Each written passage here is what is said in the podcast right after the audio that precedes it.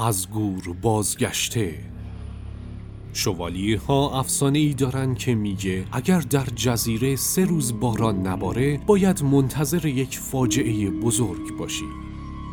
توی اون شنبه لعنتی هم سه روزی می‌شد که ابرهای تیره جای خودشون رو به آفتاب سوزان داده بودن و خبری از باران در آسمان مرسی ساید نبود. برای مردم خسته از بارندگی بهترین خبر بود. اما افسانه قدیمی شوالیه ها تو سومین روز بدون باران دنبال قربانی خودش میگشت.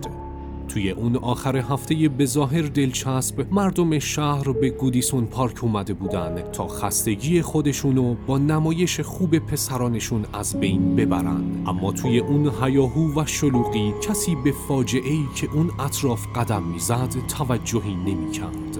فقط پنج دقیقه از شروع نبرد بندرنشینان گذشته بود که افسانه بیرحم قربانی خودش رو گرفت بحت و حسرت تو چهره ها موج می‌زد و تو سکوت سنگین مردم شهر فقط صدای شیون مادری به گوش می رسید که پسرش در مقابل چشمانش جون داده بود.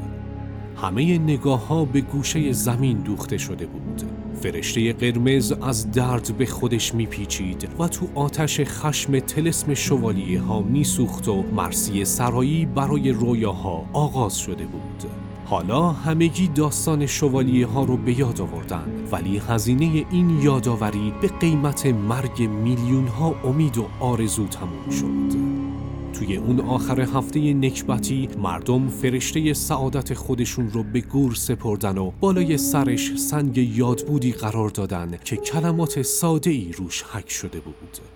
زمستان نزدیک بود و لکلک ها اونقدر تنها بودن که دیگه نمی‌تونستن خودشون رو در آغوش بالهای گرم پرنده محبوبشون قرار بدن تا از طوفان‌های سهمگین عبور کنن. با رسیدن زمستان سرما جای گرمای خونه رو گرفت یأس جای امید رو گرفت و دیگه خبری از تابش آفتاب طلایی به آسمان آنفیلد نبود قرمزها در سرمای سخت زمستان ناامیدانه در سیاهی بیپایان به دنبال صدای شیرین چکاوک میگشتند. اما تنها تر از اون بودن که تا آخر این راه سخت و طاقت فرسا رو ادامه بدن. اما تو دل اون سیاهی بیرحم روزنه از امید سوسو می‌زد و پسران آنفیلد با همه توانی که براشون مونده بود به سمتش دویدن تا بالاخره به همون نقطه‌ای که با دستاشون مرسی سرای رومی رو به خاک سپرده بودن رسیدن. هنوز هم روی سنگ یاد بودش اون کلمات ساده معلوم بود. اسمش تاریخ تولدش و یه چیزی فرق کرده. دیگه تاریخ مرگی دیده نمیشه. پرنده قرمز از گور برخواسته با همون قیافه سرد و بیروهش با همون صلابت و جدیتش برگشته تا دیگه پسر بچه ها شبها با ترس نخوابن برگشته تا دیگه مادران شهر از قصه مرگش لالایی نسازن برگشته تا امید مردم این شهر خسته باز هم جون بگیره. اون برگشته تا باز هم بالهای امنش و دور تا دور آنفیلد باز کنه تا دیگه سرمای زمستون امیدها رو تبدیل به یأس نکنه.